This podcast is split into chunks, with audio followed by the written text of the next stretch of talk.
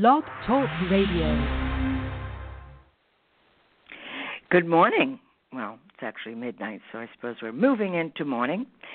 This is your host, Llorraine Neithardt, and you have reached Venus Unplugged. And what is explored here on the show are all aspects of Venus, whether it be as the star, as the heavens, as the archetype in our personal life, certainly in mythology, and goddesses and all those things, Venusian. And what we're exploring next couple of weeks is Inanna. And today I'd like to explore Inanna as a queen of heaven. So, with the Sumerians and the Babylonians, Inanna is Sumerian, uh, Ishtar is Babylonian, and they were fascinated by the stars, as we are, and in a way, you know, perhaps uh, the way we now respond to the idea of exploring the universe uh, nightly from the rooftop terraces of their houses. They must have watched, I don't even know if they had rooftop terraces, uh, and they watched the night and the great constellations wheeling around them, which was, I guess, the natural television of the time, of the Bronze Age. And as the Sumerians came to identify the most brilliant stars and gave the zodiacal belt the names and the images that have endured to this day. Talk about projection, yes. So both Inanna and Ishtar were worshipped as uh, as the Queen of Heaven. And their principal images were the moon and Venus, and the morning and the evening star, which may have given rise to the image of the eight pointed star as well as the stylized rosette with eight um, petals as a symbolic uh, meaning of their presence. Eight was the number sacred to the morning and the evening star, addressed as the radiant star, the great light. And in the Sumerian poem, eight was the number of years it took for the planet to return to the same point of the zodiac while at its greatest brilliancy. Now they know that because they were one with it all.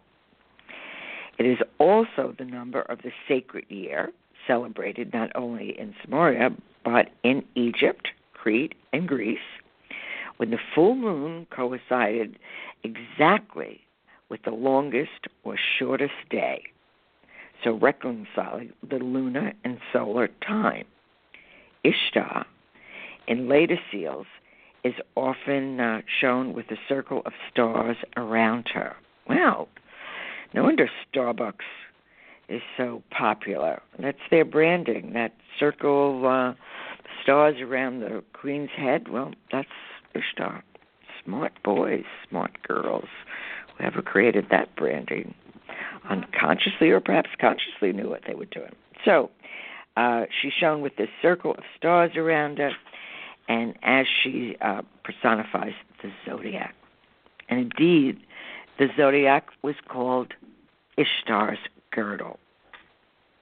Talk about great branding. That would be great branding for lingerie, right? Mm, Ishtar's girdle. So Sirius, the star that held significance for the Bronze Age civilizations in Egypt and in Crete, as well as in Sumeria, was also uh, specifically associated with Inanna and Ishtar. And uh, as were certain constellations such as Virgo and Scorpio. so the story of Inanna became as how she became a moon goddess uh, derives from Enlil's, E N L I L S, Enlil's. Second, oh, this is such cosmic gossip. Okay, sit down. Here we get the gossip. Okay, so uh, Inanna becomes a moon goddess, and she derives from Enlil's second marriage to a goddess called Ninlil, N I N L I L, whose name means Lady Air. After having been raped by Enlil, she gave birth to Nanna, the moon god, who in turn married Ningal, goddess of the moon, and they had two children. Thank goodness. Inanna, whose name means Queen Moon or Lady Moon, and Utu, the sun god. So in this genealogy, uh, which seems to be uh, a later revelation or realization of her existence, Inanna is the great great granddaughter. Taking me a little time here of Nammu, N A M M U, and the great granddaughter of Kai Nagusba. And uh, so that in this mythological Inanna, she takes on an individual character, and she is the first goddess or god we know who suffers as though she were human. Hmm. And what about those humans who suffer as gods? Like Psyche or others. And who can therefore express the mysterious drama of the human condition. Our hymn um, addresses her as the moon goddess and the morning star. So this is part of the hymn. She made the night come forth like moonlight. She made the morning come forth like the bright daylight. When in the bedchamber sweet sleep had come to an end, when all the lands and the black haired people had assembled, who had slept on the roofs, who had slept in the walls, and uttering orisons approached her, brought their words to her. Then did she study their words. She knew the evildoer. Against the evildoer, she renders a cruel judgment, destroys the wicked. She looks with kindly eyes on the straightforward and gives him her blessings. My lady looks on in sweet wonder from heaven's mist. They parade before the holy Inanna, the lady who reaches heaven. Inanna is lofty. The maid, Inanna, I will praise as is fitting. So that's a part of a beautiful hymn, as there are. Uh, these hymns are absolutely exquisite, and they're very much worth researching and reading and enjoying and becoming and unfolding and feeling them and performing them, whatever you can do to bring. Because Inanna, yes, she was a goddess and she is a goddess, but to the people, she was human. She experienced all things human and therefore, very much like the Black Madonna, relates to humanity. So she's not so so distant and she's certainly not distant in our psyche. She is part of that remembrance. So if uh, gods or goddesses or God itself seems too far away, you know, Inanna is ever present. She's there. Now, interestingly enough, Inanna's um, Goddess Day or her, her festival is August 20th. And the things that, about Inanna is, is the, the sky and universal awareness and lore. And remember, in an earlier uh, episode, I told you about me, M E, which is the laws. She took the laws from God and took them as her own. He gave them to her as a gift. And then when he woke up the next morning after he had a bit of a hangover, he was looking for his powers, which he had given to Inanna while they were partying, and he wanted them back, and she said no.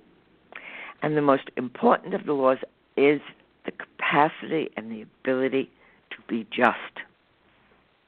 And that is very, very big. So this is where she comes in as as just, and she brings these gifts that were given to her, and she will not return because a gift given, you can't be an Indian giver, right? Not even in heaven. She brings it back to the culture, which is why she is so loved. All right. So, and she is also it's the universal um, awareness and law movement, peace, unity, love, and leadership. Her symbols are the rose, the star, the lion, wands encrusted with stones, and dates. And so the Sumerian Lady of the Heavens looks down upon the world, seeing it in its wholeness and unity. Her gentle tears wash from heaven, putting out the emotional fires that keep people apart in the world or anywhere in the universe. Inanna oversees matters of love, divination, winemaking, and leadership, just to name a few. In works of art, she is depicted wearing a horned headdress and sprouting wings. So on her uh, festival day, August 20th, okay, she bears a message of peace and uh, and welcomes to any alien life forms that we might find. And she travels, and we are reminded of what a truly big place the universe is, and that the importance of making our part of it better under Inanna's guidance and care. So it'd be, you know, let's let's pray and chant and hymn and reenact and embody uh, symbolically the, this this wisdom and justness of Inanna, so that you know people can feel her and and perhaps bring peace within their own world, which would then bring peace to the world. So she's very much part of that. Uh, so to make yourself uh, uh, an Inanna wand, so, which is kind of cool, because we want to make the world a better place. So you get your little, you can create your little Inanna wand for directing magical energy designed to manifest peace and oneness and love and leadership. And take so what you need to do is you take a large rose twig or any fallen branch and let it dry. Encrust this with an amethyst. Uh, so that for those of you that are into ritual and magic, so during spells and rituals, Point the crystal in the direction you want the energy to travel.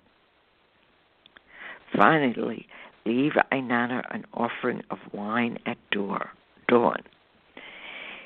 She is the morning star to attract her power to your day. Isn't that lovely? So exquisite.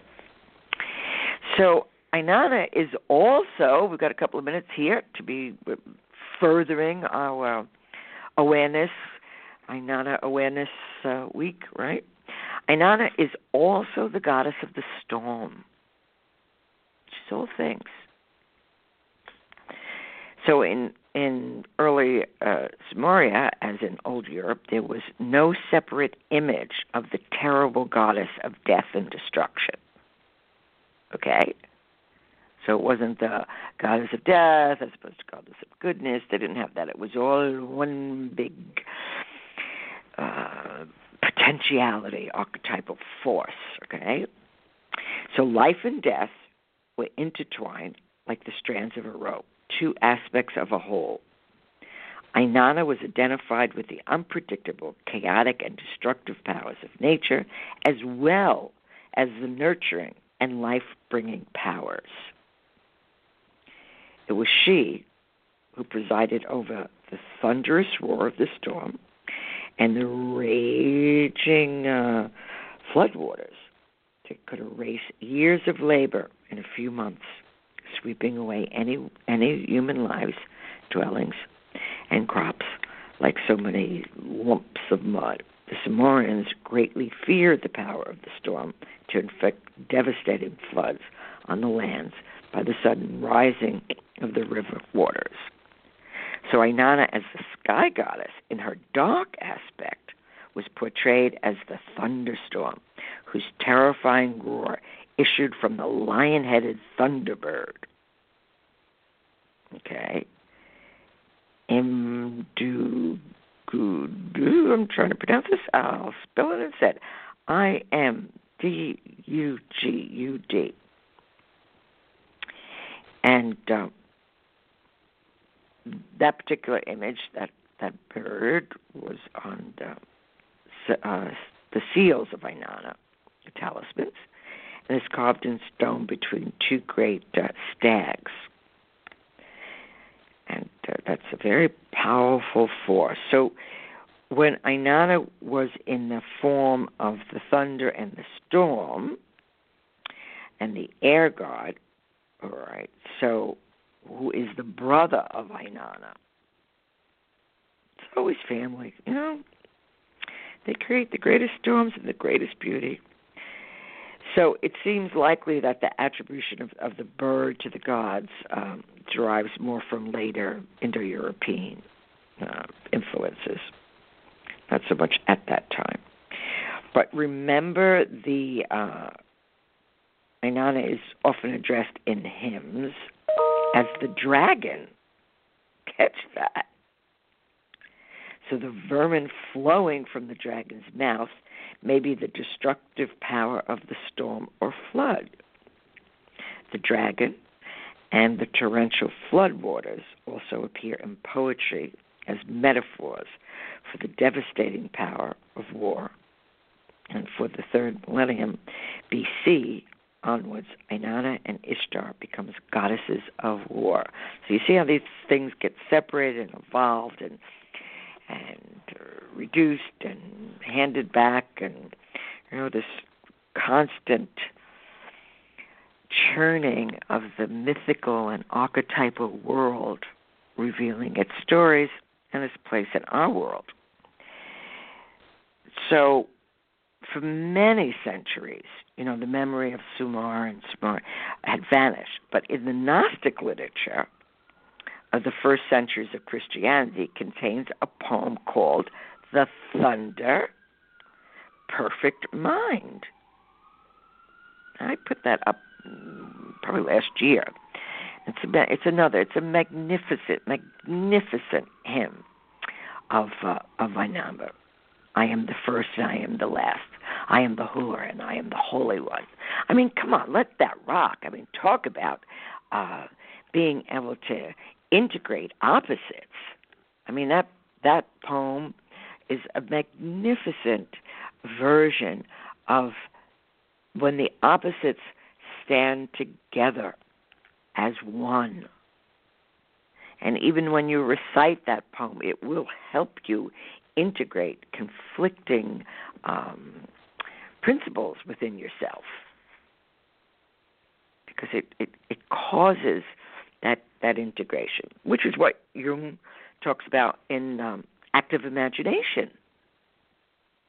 I mean, have, one time I was working on the on this Thunder, the Perfect Mind, and oh, plus the the Hur and the Holy One. I mean, that just I just loved that. And I thought, oh, I'm to have a active imagination with my Hur and my Holy One, and it was intense, terrifying, and ultimately hilarious when one spoke to the other.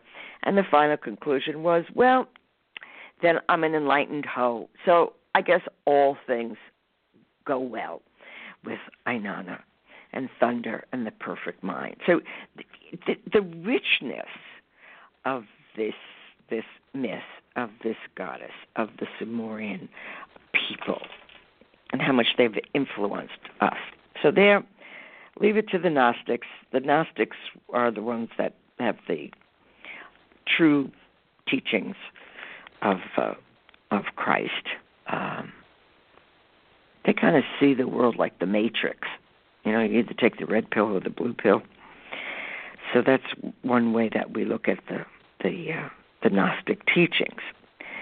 So the old image of the Sumerian and Babylonian goddesses whose archetypal power was expressed in the thunder's roar, and uh, in here integrated with the iconology of the goddess as a personification of wisdom that has uh, evolved during the intervening millenniums, right? So this is one way when we, when we start to see this Inanna Ishtar was also identified with Sirius, bow star, the beautiful Assyrian seal uh, shows her holding the bow that signified the epiphany of Sirius. And the stars tip the arrows and quiver as she holds it, and one rests on her crown. And beneath her feet is the lion. And the rising of Sirius, in conjunction with the sunrise of the month of July, heralds the parching drought and death bringing heat of the summer months when everything visible withered and died, and the people of Samaria were struck by the arrows of the twins Scrooge. Uh, how do you say that? Scrooges of hunger and disease. Yay! It's the summer months. Not a good place to be in the summer. Guess not. Right?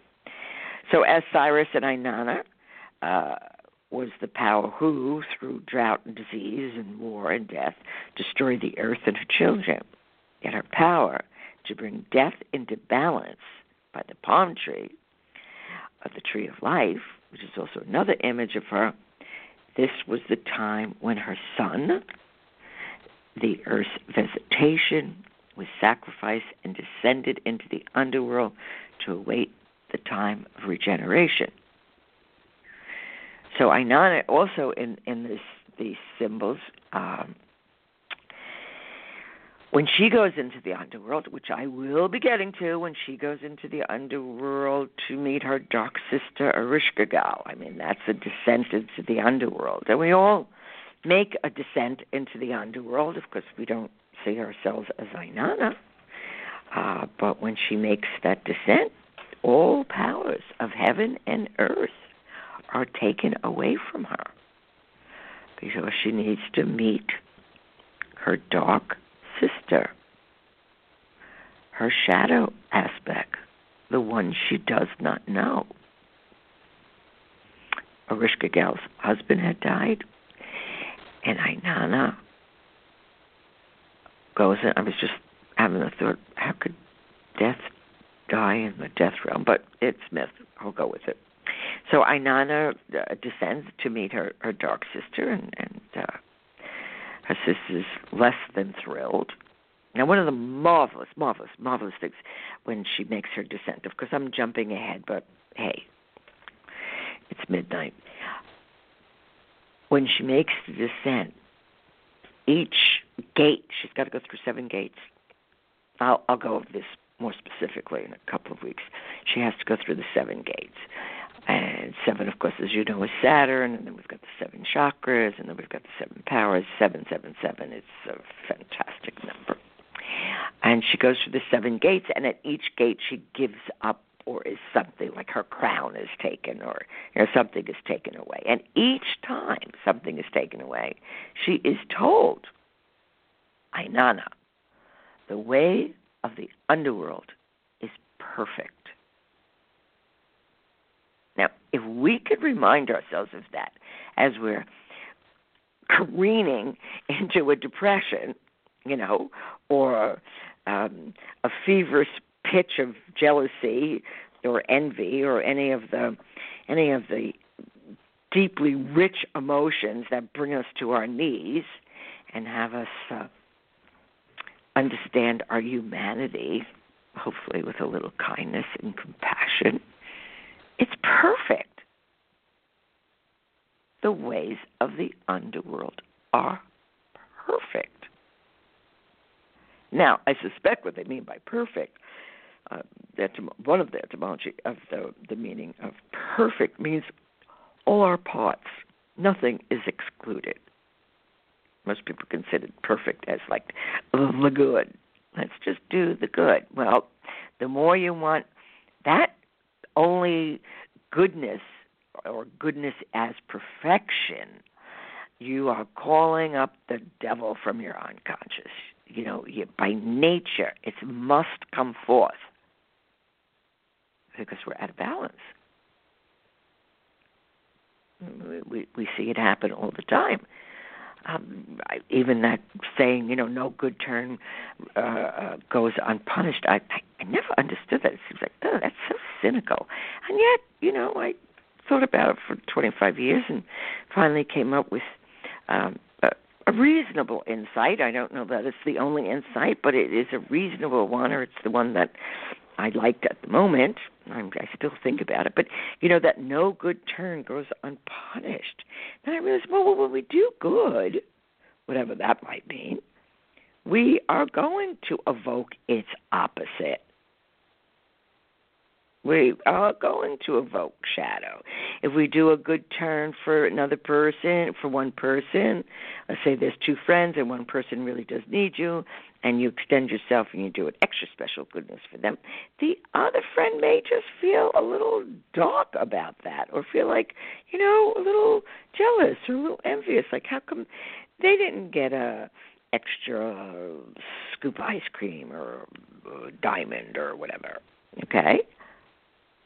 Or that when we are going to do something good, if we don't know what is just and balanced, it's going to come back in our face. You you extend a courtesy to an ungracious person, a rude person with no manners. What do you think is going to happen? So this giving and this goodness business needs a lot of wisdom. We just can't be, you know, happy little imbeciles that go off giving, giving, giving, and good, good, good, good, good, because we're unconsciously evoking its opposite and then cannot understand or feel hard done by, which is totally understandable, for how it doesn't exactly pan out. Goodness needs measurement and wisdom. That's what I'm saying. I would prefer, I mean, this is my personal, you know, by nature, I'm generous. So th- th- that's something I like about myself. But I have to measure my generosity. Just because it comes natural doesn't mean that I'm right. And so we can be generous uh, to the wrong person. And, and they hurt others with something you've given them. So you know you really need to look at these these uh, natural emotions and this addiction to perfection, and that is not always so good to be good.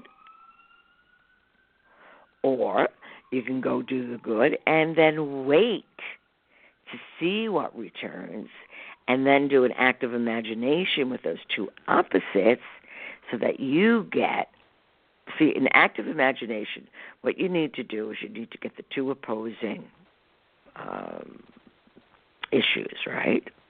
Whether it be good and evil or up and down whatever it might be. And you let the them dialogue you know one says one thing and like i said about the whoer and the holy one all right? One says one thing to the other and back and forth and this dialogue begins to happen. Now, as that begins to happen, and those two become in relationship with one another, one is not overcoming the other, a third factor will happen. The magical third in alchemy is about the aha moment, the the paradox. Da da da da. Okay, so uh, the English ladies tell me I got to get off the phone. So, um, here we are. We're at the end, the beginning of the morning, and for the end of this episode. So I hope you enjoyed it. Uh, and also sign up on uh, Blog Talk Radio, and then you'll get it right to your email every day. I also put it up on Facebook. So, till we meet again, bye bye.